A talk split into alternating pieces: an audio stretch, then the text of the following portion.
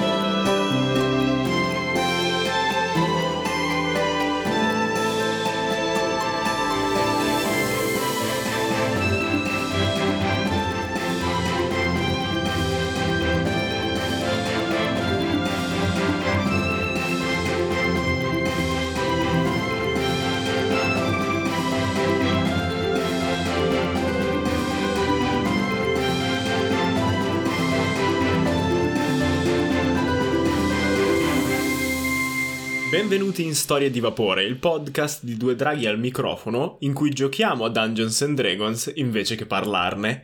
Io sono Emilio e sarò il vostro Dungeon Master per questa avventura e qui con me ci sono Giada e Viola. Giada, Ciao. incominci tu a presentarti? Sì, va bene. Eh, sono Giada. Mm, Mi trovate su Instagram come Giada di Ruolo, giusto? Forse. Perché quando, aspetta, quando esce questa puntata... quando esce questa puntata? Iniziamo benissimo. Tra circa un mesetto dovrebbe uscire. ok, aspetta, rifacciamo. Sono Giada, mi trovate su Instagram come Giada di Ruolo o di Endice, c'è una fase di transizione di nomi, ma poi diventerà solo Giada di Ruolo. E mi trovate qui sul podcast come co-conduttrice di Due Draghi al microfono e come giocatrice in Storie di Vapore. Faccio anche diverse campagne come ospite oh, su Twitch, campagne live di Actual Play, eh, a volte one shot, cose varie. Eh, su Instagram trovate invece anche il fumetto delle nostre avventure, delle avventure dei Corvi della Notte, con sempre Emilio come Dungeon Master e come scrittore. E boh, Yay! cos'altro, cos'altro faccio nella vita? Cre- cre- Vabbè, fa- fa- ah, Troppe faccio, fa- cose. faccio la pedagogista, faccio l'educatrice, lavoro in una scuola, eh, vabbè, corro, eh, vorrei viaggiare ma non si può e mi piace Vabbè. mangiare. Va bene, è finito il tempo del podcast. Viola, tocca a te. Ciao a tutti, io sono Viola, mi trovate su Instagram come Viovagram e su Facebook come Lady Viova e io mi occupo di storie, scrivo storie, correggo le storie degli altri e mi occupo anche di viaggi perché mi piace molto viaggiare, organizzo viaggi e organizzo viaggi di gruppo per quando si potrà, però speriamo presto. E anche a me piace molto mangiare, lo dico visto che l'ha detto anche Gianna. È una caratteristica fondamentale per fare parte di questo podcast, tu non lo sai ma li scegliamo così. Sì, infatti noto uno strano intrecciarsi di interessi in, questi, in queste presentazioni. E. Perfetto. Assunta direi. Assunta. Ah, adesso puoi recitare nel podcast. Vi sarete chiedendo se avete sentito il primo es- episodio... Ce la faccio. Mai bevuto perché sennò non ti sciogli. No, ho bevuto prima di iniziare. Ah ok, allora è quello il problema. Se avete sentito il primo episodio, vi starete chiedendo come mai le ho fatte ripresentare. E il motivo è semplice: questo è l'inizio di un nuovo arco narrativo, di una nuova caccia ai criptorei, questi mostri che infestano Kumo, che sono magici e che sono un po' misteriosi e che lasciano cadere oggetti magici come nei videogiochi, in pratica. Quindi, se volete saltare a bordo della storia in questo episodio è il posto perfetto e ho fatto mettere le presentazioni così sapete anche chi è che sta parlando. Um, e visto che voglio anche facilitarvi la vita, eh, come Dungeon Master e come presentatore, vi faccio un piccolo riassunto di quello che è successo negli episodi precedenti. Ametista è una gnoma rapida di mano e di ingegno, giocata appunto da Viola, che è arrivata nella città di Ultima per iniziare il suo apprendistato come cacciatrice di criptorei. Gli oggetti magici che lasciano questi, questi mostri sono di inestimabile valore perché nel resto del mondo non c'è assolutamente la magia e quindi si è creata una fiorente industria attorno a questi mostri di cui Ametista vuole iniziare a fare parte. Dopo un rapido incidente con il capitano del dirigibile, eh, in cui Ametista si è imbucata per arrivare a Ultima, abbiamo conosciuto l'altro nostro personaggio del podcast, Olga. Anche lei è una gnoma, ma giocata da Giada. È una gnoma molto più anziana e esperta nella caccia ai criptori, che sta giusto cercando un apprendista e questa apprendista, come abbiamo scoperto alla fine dell'arco narrativo, è appunto Ametista. Fortunatamente per noi, che avevamo bisogno di un'avventura da registrare e da portare a voi ascoltatori, le due gnome hanno trovato subito un criptorio a cui dare la caccia. Sfortunatamente per loro, però, questo criptorio si è rivelato essere un normalissimo gnoll, una specie di iena su due zampe, molto molto interessante come personaggio, se posso dirmelo da solo, ma comunque non ha lasciato nessun oggetto magico e quindi le nostre poverine sono rimaste un po' a corto di soldi e proprio perché sono al verde stanno per iniziare una nuova caccia.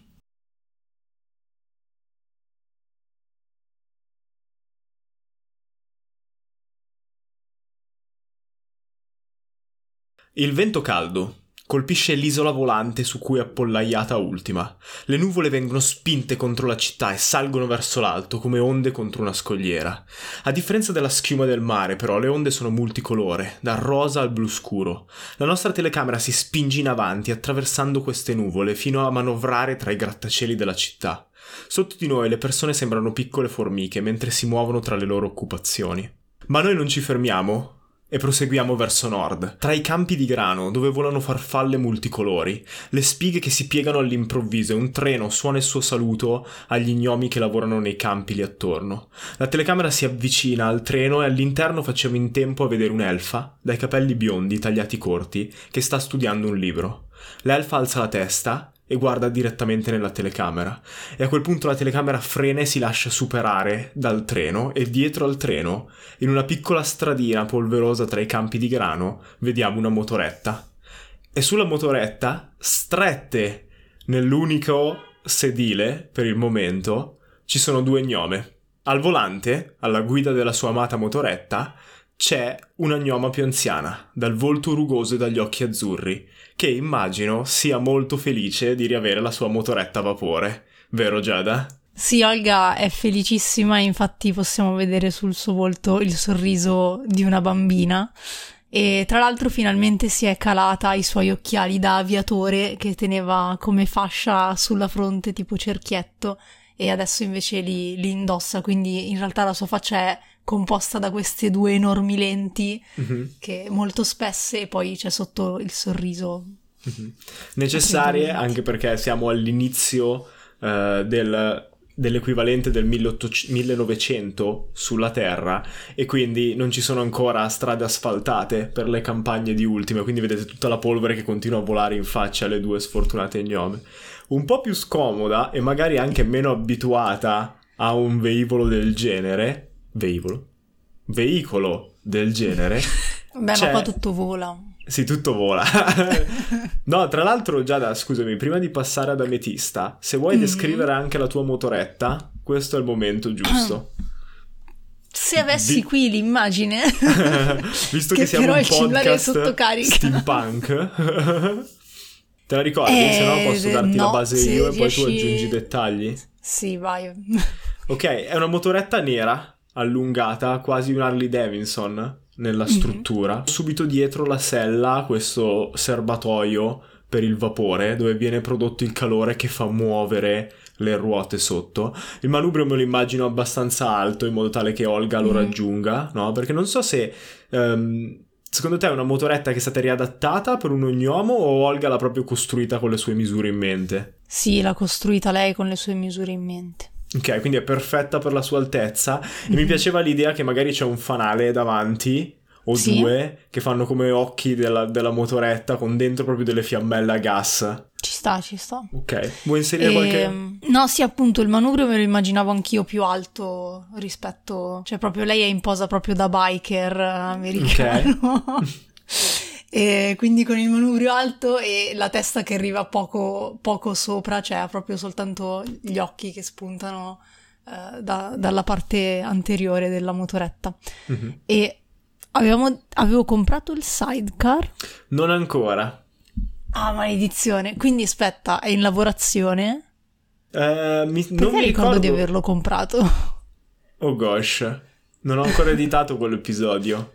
Beh, Um, in ogni caso c'è stato qualche problema nel caso e non siete riusciti ancora a montarlo.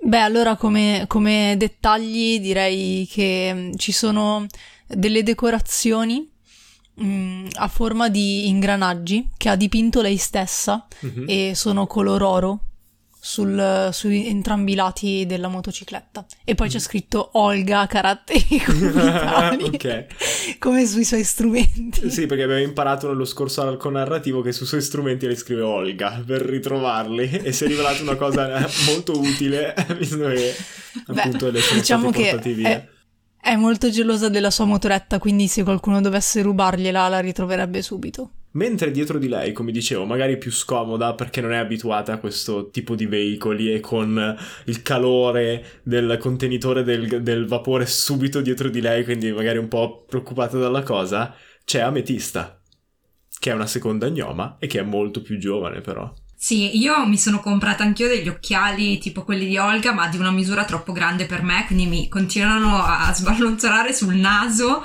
Non ne posso più, quindi ogni due minuti continuo a urlare Olga! Quando arriviamo? Cosa?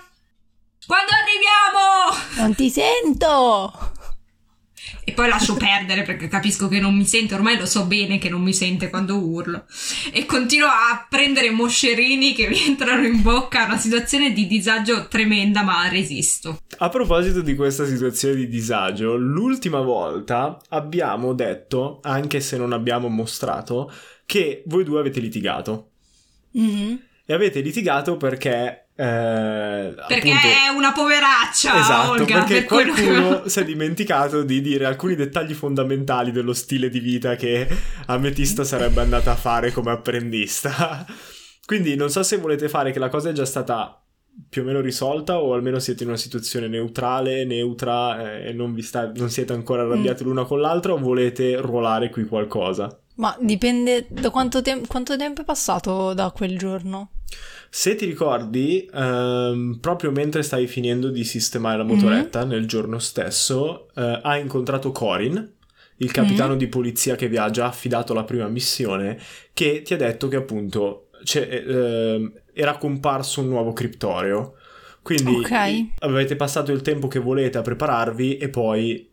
Quindi qualche mosse. giorno massimo, direi. Io pensavo Neanche. uno o due giorni al massimo. sì, sì, sì.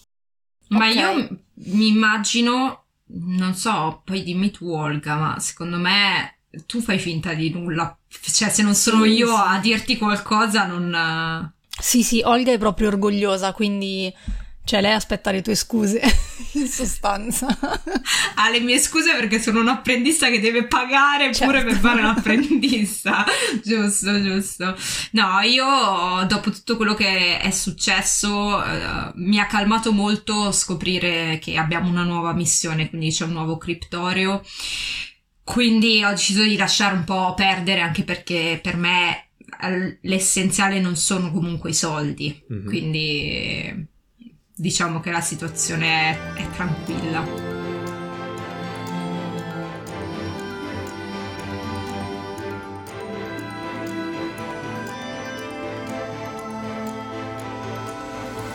Ok, va bene.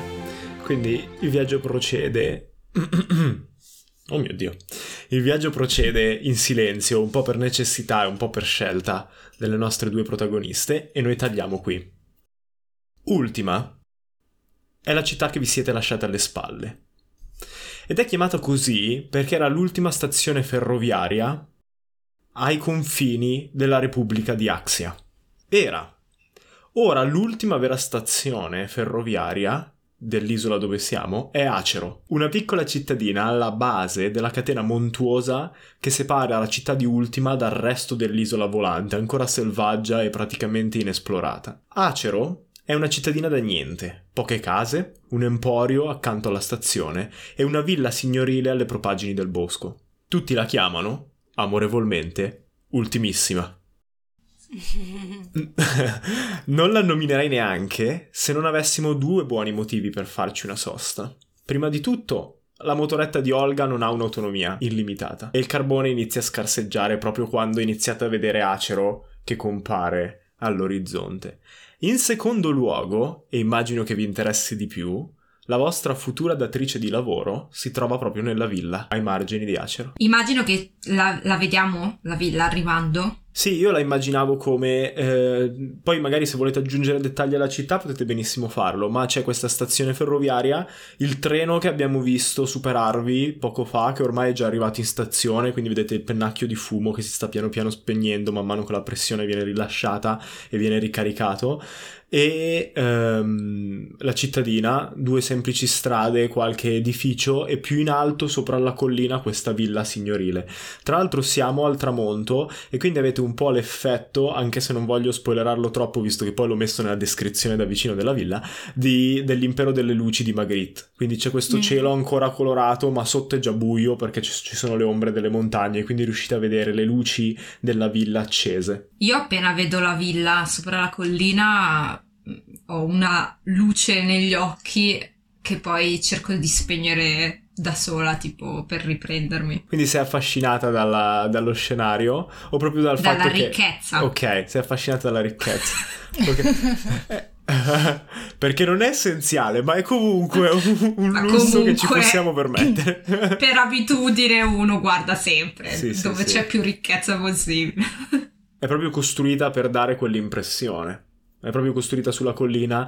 Uh, Acero non è una città grandissima, come ho detto, però comunque evidentemente i signori della città vogliono far capire chi è che comanda. Olga invece guarda, si guarda attorno tra le vie della città e rallenta con uh, la moto, come se volesse godersi per un attimo la visione di queste luci che iniziano ad accendersi, anche se è ancora il crepuscolo e diciamo che ci sono ancora delle luci in cielo, eh, però trova comunque romantico il momento in cui si accendono i primi lampioni, le prime luci nelle case mm-hmm. e per un attimo un po' di nostalgia della sua giovinezza. Io rompo il momento di nostalgia di Olga perché le urlo Olga, siamo arrivati! Ho rallentato, ti sento adesso. Infatti tutti si girano, guarda tutti, sì, quelle vedi... due anime che ci sono si girano a guardarci. Eh, infatti volevo fare questa scena no, in cui c'è il, questo gnomo che sta accendendo i lampioni a gas e quindi tu urli all'improvviso e si gira spezzando tutto il silenzio e la ripetitività del suo lavoro. Sì, siamo, siamo arrivate, siamo ad Acero. Penso che la villa della signora che ci aspetta sia proprio quella lì e indico con il mento verso la collina con la villa e mi dirigo anche con la moto ovviamente. La mia domanda è vuoi andare direttamente alla villa e preoccuparti dopo al massimo di fare rifornimento o vuoi eh, prima fermarti a cercare il carbone? Do per scontato che quando andremo alla villa mi darà un anticipo e ho intenzione di prendere il rifornimento con quell'anticipo. Ok. Buona mossa! Imprenditrice. Arrivate al cancello e lasciate la motoretta lì. Il cancello è aperto, come succede nella maggior parte delle ville signorili attorno a Ultima. Uh, gli abitanti dei villaggi attorno sanno di chi è la villa e di solito entrano solo se vengono chiamati. illumi- c'è questo viale con degli aceri dalle foglie rosse che ancora si vedono alla luce del tramonto che va verso la villa e ci sono i lampioni a gas già accesi con eh, fiamme della luce che va dal rosso al blu o verde fatte apposta appunto per avere colori diversi con i vetri che spargono altri colori tutto attorno quindi uno scenario quasi fatato mentre salite verso la villa come dicevo, illuminata dalle lampade a gas, Villa Acero sembra quasi il dipinto di Magritte. Le nuvole dietro sono ancora infuocate dal tramonto, ma la villa è già in ombra la luce che esce da una finestra si riflette nello stagno ornamentale davanti all'ingresso. La facciata è di marmo bianco, con due colonne tarchiate che segnano l'ingresso vero e proprio, e immancabile una lanterna che si sporge in avanti su questo trespolo di ferro e che illumina i gradini dell'ingresso. La porta, è già visibile dal vialetto e vedete che è stranamente semplice. È legno solido, all'apparenza come se bruciacchiato dal fuoco o macchiato dal tempo, con un unico battacchio d'ottone. Io vado e, e suono, cioè suono, prendo il battacchio e... Oh mio Dio. Era più forte del previsto, non ce l'aspettavamo. Io e Olga siamo un attimo sorprese dall'eco che fa questo battaglia. Perché hanno vibrato anche le molle del braccio di sostegno del microfono. Da casa di Emilio praticamente è arrivato a casa nostra. Dopo qualche minuto che siete lì ad attendere davanti alla porta, una gnoma viene ad aprire. È vestita con uh, un semplice abito da domestica di una, ca- di, una di queste case uh, nobiliari. È un abito verde, arriva fino ai piedi in pratica, che scompaiono al di sotto delle frange del vestito. Vi guarda un attimo e vi chiede: Desiderate? Um, abbiamo un appuntamento con la padrona di casa. Co- con la padrona o con il padrone di casa? Giusto per essere sicura. Uno, non, non mi ricordo. Io dico sicuramente la padrona. Sì. L- l'ha detto il narratore. Il narratore ha parlato al femminile sopra, indicando il testo che scorre ancora, procurando.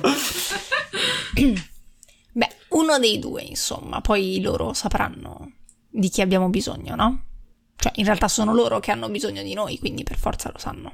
Molto bene, molto bene. Si rigira, sta iniziando ad entrare quando sentite una voce che la ferma e dice: Ah, da qui me ne occupo io. Grazie. Eh, puoi andare se, se devi.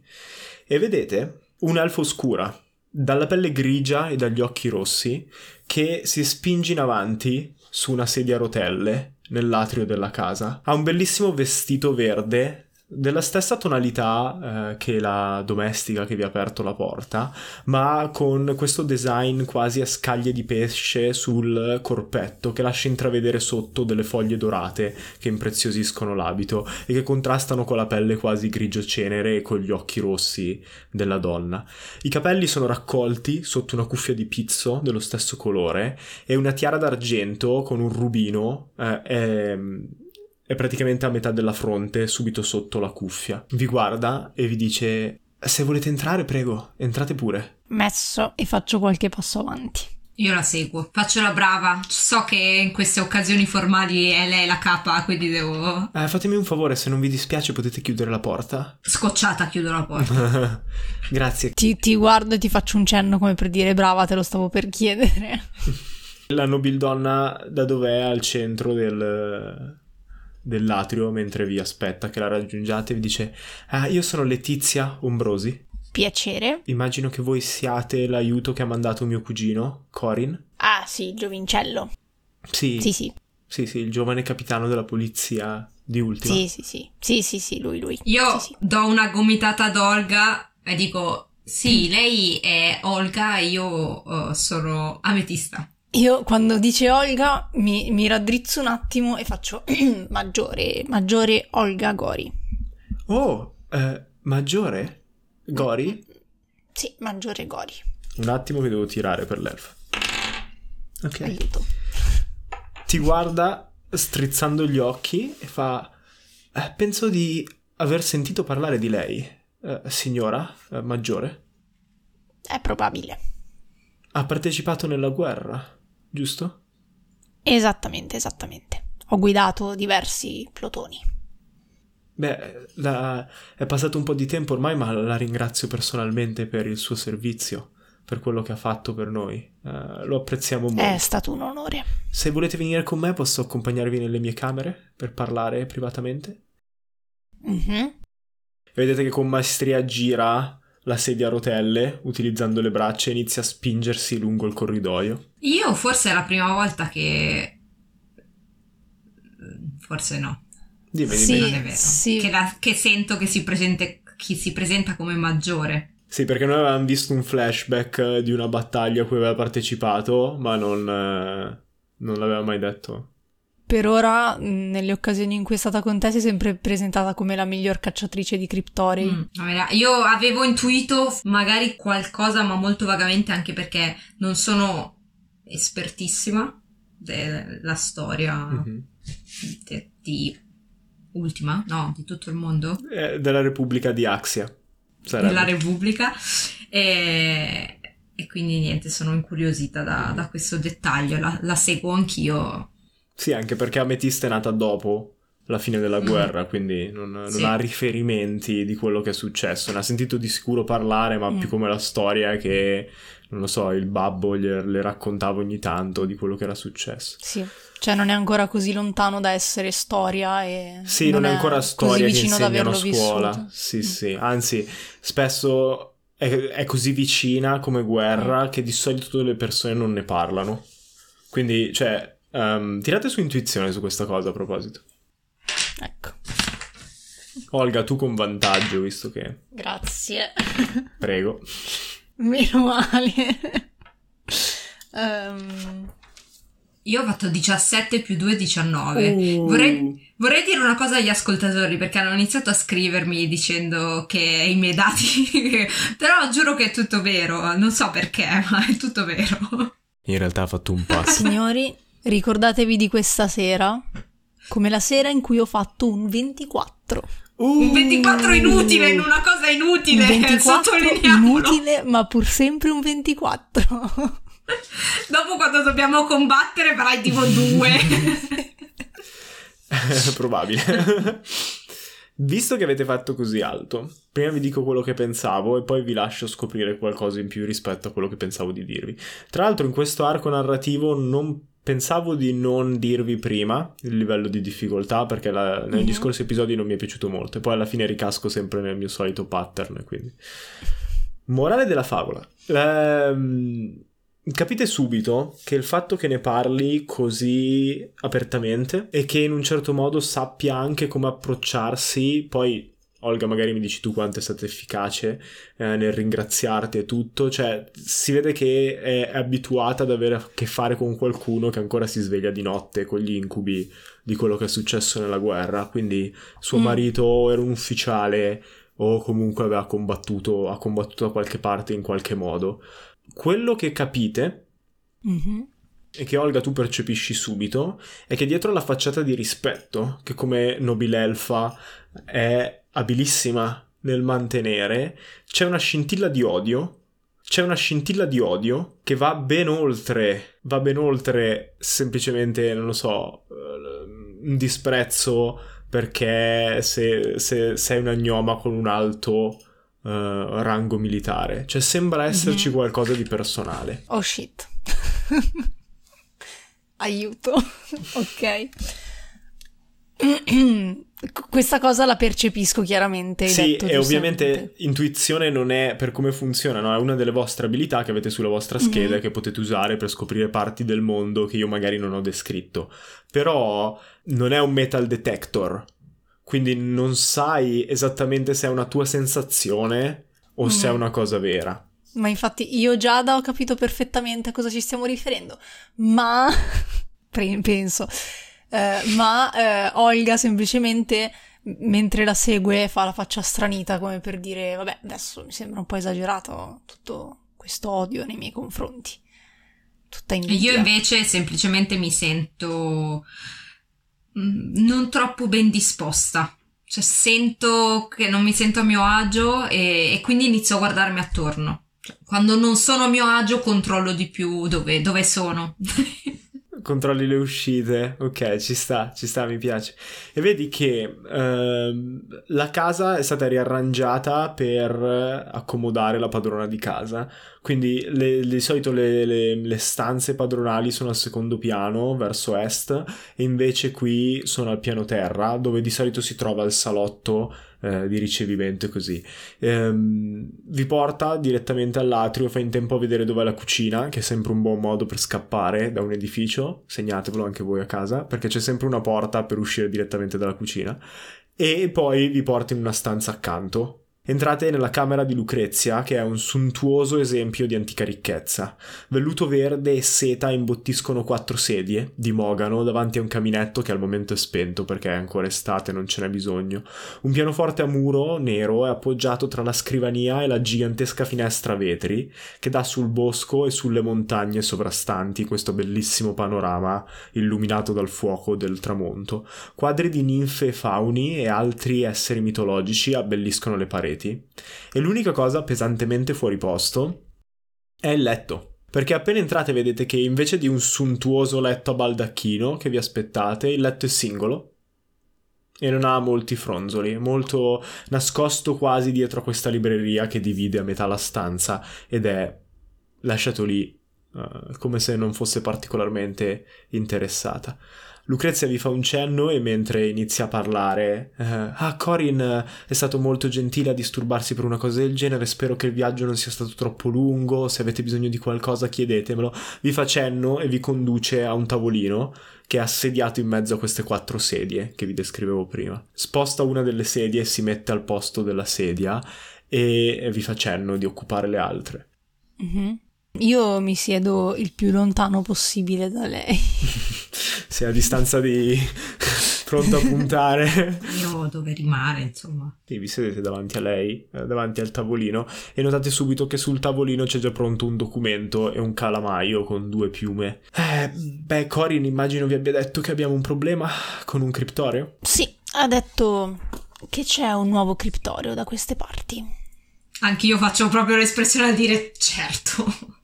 Può dirlo. Ovvio. E voi siete professioniste del campo? Io ho un decennio.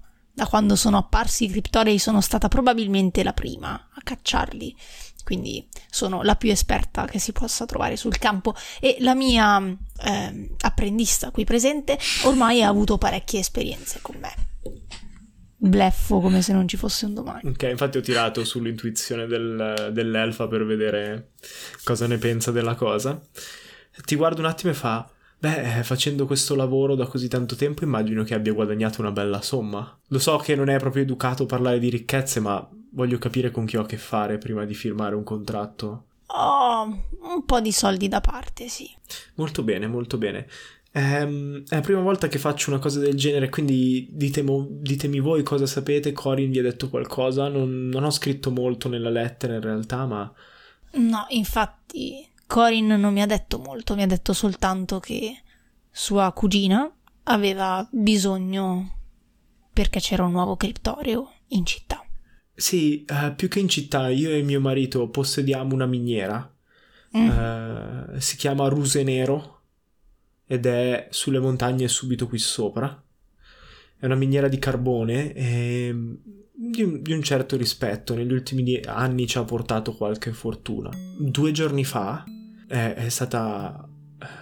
No, scusate, perché ho sbagliato i calcoli. Quattro giorni fa eh, la cosa è ancora abbastanza recente. Eh, io e mio marito stavamo controllando le operazioni in miniera e abbiamo sentito la terra tremare e, una specie di muggito. Uh, non, non, so bene. Comunque, mm. una sembrava il suono di una di queste bestie che vivono nei climi più caldi della Repubblica.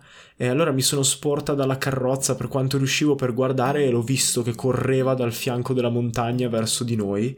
E era un grosso animale, un cinghiale malto all'incirca 4 metri, penso. Uh, aveva il pelo bianco e queste zanne che uscivano fuori dalla bocca in tutte le direzioni e si attorcigliavano tra di loro e sono riuscito a vederle bene perché gli occhi non so se erano veramente di fuoco o se mi è sembrato di fuoco ma illuminavano tutto il muso davanti e ne aveva tre aveva tre occhi, due Mhm. come un qualsiasi animale, un terzo eh, sulla fronte. Mi scusi se la interrompo. Mi giro verso Ametista. Stai prendendo nota di tutto? Tutto. Benissimo. Prosegua. E, e niente, il, il nostro cocchiere ha spronato i, i cavalli e siamo scappati il più velocemente possibile. Eh, è stata un'esperienza abbastanza eh, provante. E vedete che le mani tremano un attimo, le nasconde sotto il tavolo. Non aveva mai visto un criptoreo prima, immagino. No, non ne avevo mai visto uno, non abbiamo mai avuto problemi del genere. non- E scusi se, se le chiedo, ma nessuno gli scorsi giorni aveva segnalato qualcosa di strano? No, ne- nessuno dei minatori. S- io e mio marito andiamo a controllare più o meno settimanalmente come sta funzionando la miniera, ma in realtà il capo miniera eh, se la cava egregiamente. E vedete che ha un attimo di esitazione, come se tentasse di ricordarsi il, il nome del personaggio che ha scritto, ma non gli venisse in mente. No, scherzo, non si ricorda il nome del, eh, del- del suo dipendente. Mm.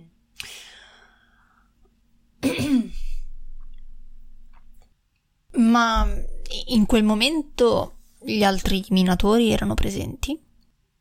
Noi stavamo giusto lasciando la miniera, eh, abbiamo Mm. sentito delle grida dietro, ma siamo dovuti scappare prima che ci raggiungesse, eh, anche se mio marito voleva fermarsi e, e- e tentare di abbattere subito la bestia, non pensavo che, che fosse un- una mossa saggia, se mi potete capire. Io ho, ho questo problema e non- senza la carrozza sarei stata spacciata e, e si massaggia un attimo le gambe sotto il vestito.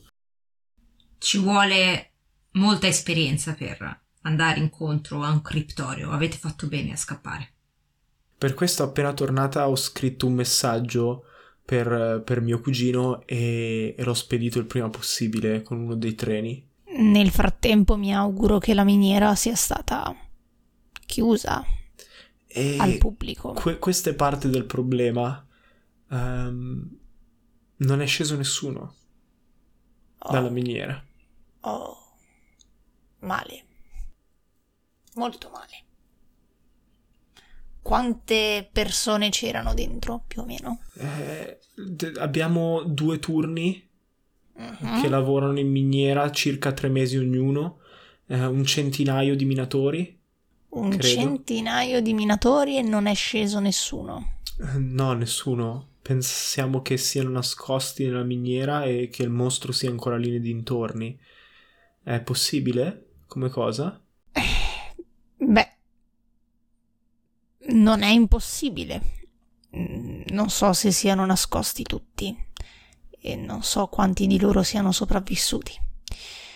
Diciamo che questo genere di mostri e mi metto più comoda come se volessi, cioè come se volessi iniziare a sentirmi a mio agio. Ehm, solitamente finché è piccolo non si avvicina agli insediamenti umani. Ma da come l'avete descritto e da quello che avete descritto, immagino sia un criptorio nella sua fase finale, quella più pericolosa. E quindi potrebbe essere molto, molto nocivo per elfi, gnomi, umani, chiunque incontri sulla sua strada. E vedi che mentre parli lei si è portata una mano alla bocca eh, come un mimato per eh, nascondere la- l'agitazione e, e da dietro la bocca dice oh mio dio poveri, poveri gnomi povera gente e, e noi li abbiamo abbandonati così noi io non Faccio un tiro su intuizione. tira su intuizione Oh, ancora 24. non è possibile Sono andrà venti. malissimo. Quando Prende dovremo combattere Grazie, andrà malissimo. Elfo. no, sembra sincera. Adesso non so Mm, quanto ok. sinceramente sono riuscito a recitarla, ma lei è molto, più, è molto sincera, cioè è, è agitata. È un mio pregiudizio perché anche prima mi sembrava sincera e invece poi ho scoperto che mi odia e quindi... Sì, sì, infatti non è neanche tanto un pregiudizio, però è, è- è- cioè, abbastanza comune eh, tra gli Sì. elfi non considerare proprio allo stesso livello gli gnomi, però Mhm. comunque capisci che Solo perché Mm. sono 100, allora si sente un minimo Eh sì, l'entità del... No, non è detto che sia così, non la conosciamo ancora così bene, non, non affibbiamo categorie alla povera elfa, ma eh, comunque l'entità della cosa la sta spaventando profondamente, Mm. anche perché è stata una sua scelta scappare, quindi si sente in questo momento responsabile per quello che è successo. Beh, eh, se possiamo avere un colloquio anche con suo marito, Questo è il momento in cui vi chiederei un favore. Mm. La miniera è stata comprata ugualmente con i miei eh, soldi e con eh, i soldi di mio marito. Quindi siamo perfettamente alla pari e preferirei che ehm, la vostra presenza qui rimanesse nascosta. Preferirei Mm. anche non dover spiegare perché, ma diciamo che apprezzerei la riservatezza nella cosa. Ovviamente dopo il fatto dirò a mio marito che eh, siete state assoldate da me, avete ucciso il, il mostro, il criptoreo, ma vorrei che vorrei impedire che vi mettesse il bastone fra le ruote. ehm, si è messo in testa che deve dare lui la caccia al mostro. Ma questo potrebbe significare che incontreremo suo marito mentre diamo la caccia al criptoreo? Beh, io spero di riuscirlo a trattenere ancora per un paio di giorni e di convincerlo almeno a cercare qualcuno eh, da com- per accompagnarlo. Eh, ho sentito che stava prendendo accordi con qualcuno, quindi spero che nel tempo in cui arriverà eh, voi avrete tempo di fare il vostro lavoro, diciamo. Eh, dovete sapere, Maggiore immagino che lei lo sappia, è un ex soldato Mhm. an- anche lui, ehm, ma non è più nel fiore degli anni e non vorrei che eh, si facesse del male in una specie di ricordo giovanile. anch'io non sono nel fiore degli anni, ma me la cavo benissimo ancora sul campo di battaglia. Hai preso la tosse, ametista? Troppa Eh, polvere? Forse troppa polvere, in effetti. Scusate, non vi ho neanche offerto niente da bere e si allontana un attimo spingendo all'indietro la sua sedia a rotelle. In effetti gradiremmo. e prende un vassoio che aveva già preparato lì alla- eh, a fianco del, del tavolino, ve lo porta e inizia a servirvi il tè. E anche qui per Olga, beh, non lo so, non so quanto dei due, non so se siete esperte di Galateo. Io un Ehm, pochino sì. Ok, tu ti, ti rendi conto che di solito ehm, se è una nobildonna, di, di, di, di nobilelfa di antica nobiltà, ehm, avrebbe una domestica a servire, Mhm. quindi è un piccolo dettaglio mentre vi versa eh, il tè. Bevo tutto d'un sorso. Ci voleva. Ma comunque. Quindi lei vorrebbe la massima riservatezza. Però fare le cose di nascosto costa della fatica in più. Ti guarda come facendo finta di non capire a cosa stai alludendo. Allora aggiungo io, nel senso che la fatica per noi è maggiore, il tempo potrebbe essere maggiore da dedicare a questa, questa cosa e noi abbiamo tanti clienti in attesa, quindi insomma sarebbe carino anche avere un, un ritorno economico in più da questa riservatezza. Mi hanno detto, ho, ho scritto a miei conoscenti, mi hanno detto che di solito un contratto normale per queste cose prevede la cessione dell'oggetto magico a chi caccia il mostro. Quello diciamo che è il minimo contrattuale, cioè proprio altrimenti i sindacati potrebbero arrabbiarsi. Però Uh, no, no, no. Non sia mai. Ho avuto che farci e insomma, meglio lasciare perdere. Però ecco, diciamo che eh, in questo caso ci sarebbe un surplus perché lei mi fa una richiesta che va oltre quella del contratto standard. per non considerare il tragitto che abbiamo già fatto per venire fino a qua e per tornare eventualmente alla nostra città. Eh, insomma, non può bastare l'oggetto magico, che è una cosa che ci guadagniamo col sudore, ecco. Oh, certo, capisco. Ehm, E col sangue.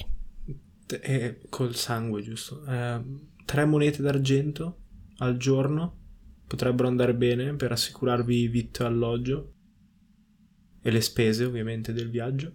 Mi ricordi, Master, tre monete d'argento quanto valgono? Sì, che tra l'altro tre monete d'argento perché mi è partito i Forgotten Realms, ma qui Sì. erano... No, infatti c'erano le balene e poi cosa che c'erano sotto le balene? Eh, bella domanda. I sassolini forse? Qualcosa del genere. Tre sassi? Ma sì, facciamo tre sassi, poi dopo vado a controllare e rettificheremo in un episodio successivo. Io provo a chiedere, però volendo tirare su, su come si chiama? Il convincere, come si chiama? Su persuasione. Persuasione. Persuasione. Mhm. Tre a persona. Posso provare a tirare? Si tira. Forse era meglio di no, eh, perché ho fatto 6. Vabbè, dai, non è male comunque. Ehm, vi guarda. Cavoli, questo è difficile. Una persona, una nobil don- una nobilelfa, come direbbe di no? Ehm, Ciotto. ciotto. Mm, no, penso Viola, che. devi vedere un video. Scusa.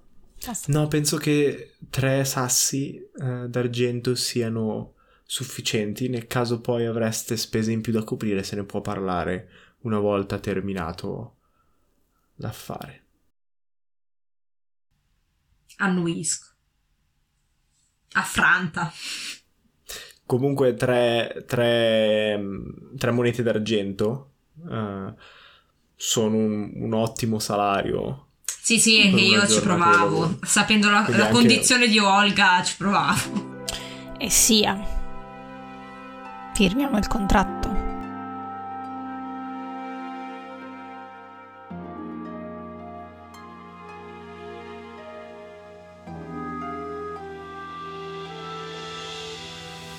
Vi fa segno di eh, avvicinarvi al tavolino e voi prendete, intingete un attimo le, le- le penne, le- pulite la punta su contro la, la bocca, la boccetta del, del calamaio e poi firmate con i vostri nomi in fondo al Mhm. contratto. Io controllo bene il contratto prima di firmarlo. Dai un'occhiata al contratto. Per evitare di trovarmi sorprese. Brava, brava, è proprio per questo che ti ho assunto. Allora, il Dungeon Master qui non ha la minima idea di come si scrive un contratto, però sembra onesto. Perfetto, Ehm, basta questo. Dice, all'inizio dice quali sono le parti in causa dove avete aggiunto il vostro nome, poi c'è spiegato le, le- le vostre mansioni, eh, la ricompensa è l'oggetto magico del criptore, tutto spiegato bene ehm, e c'è lo spazio sotto per firmare, quindi firmate e poi girate il foglio e lei firma. E in quel momento sentite bussare alla porta. Toc toc toc. Lei si pietrifica un attimo e fa la servitù dovrebbe aver già lasciato la casa, quindi è mio marito. Ci nascondiamo?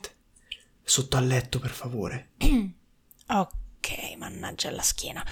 Ok. E inizio a rannicchiarmi dolorantissima sotto al letto. Aia. Ah. Io mi fiondo.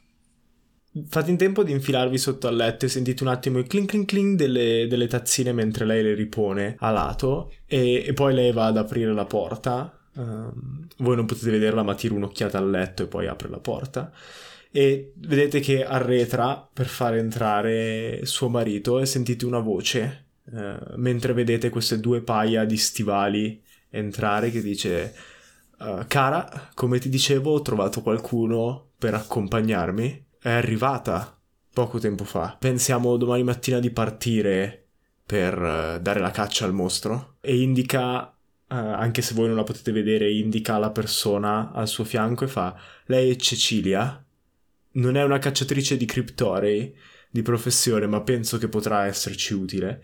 E eh, Cecilia si inchina un attimo alla padrona di casa e dice: Sì, penso, penso di essere all'altezza per il compito. Non ho ancora trovato nessuno che riesca a fermarmi se sono giustamente motivata. Niente, non possiamo fare niente noi. Eh no, infatti stiamo zitte, vorrei dire un sacco di cose ad Ametista, ma devo stare zitta per forza. E Lucrezia dice: Ho molto, molto piacere conoscerti, Beh, la mia casa è la tua casa ovviamente, se vuoi sistemarti ho una camera degli ospiti proprio qui vicino, la servitù purtroppo è già stata mandata a riposare per la notte, ma posso accompagnarti io se non è un problema.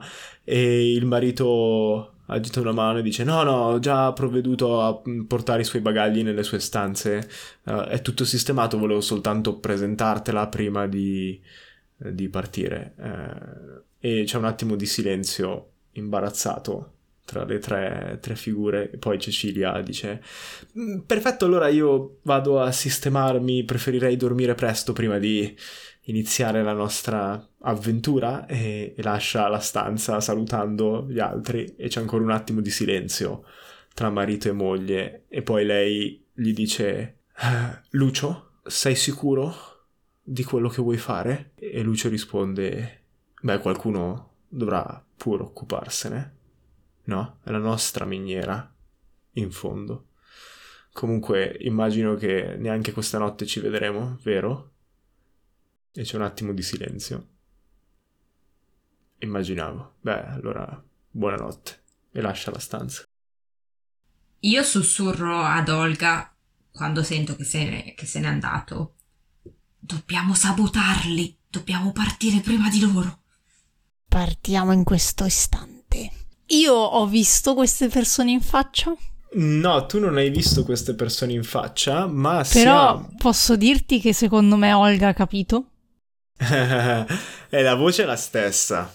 Eh, la voce è la stessa. Gli ha detto che è stato in guerra. E soprattutto quella, quella cosa che ha percepito prima di astio verso di lei, esagerato, diciamo che ha fatto due più due quindi ha un po' un sospetto. E infatti quando emergi trovi Lucrezia appoggiata con la sedia, con la schienale della sedia a rotelle contro la porta che ti osserva, intenta a leggere la tua espressione e vede che hai capito e annuisce un attimo e ti dice gli affari sono affari, non è vero? Non ho intenzione di farmi vedere da tuo marito. Lo, lo spero bene.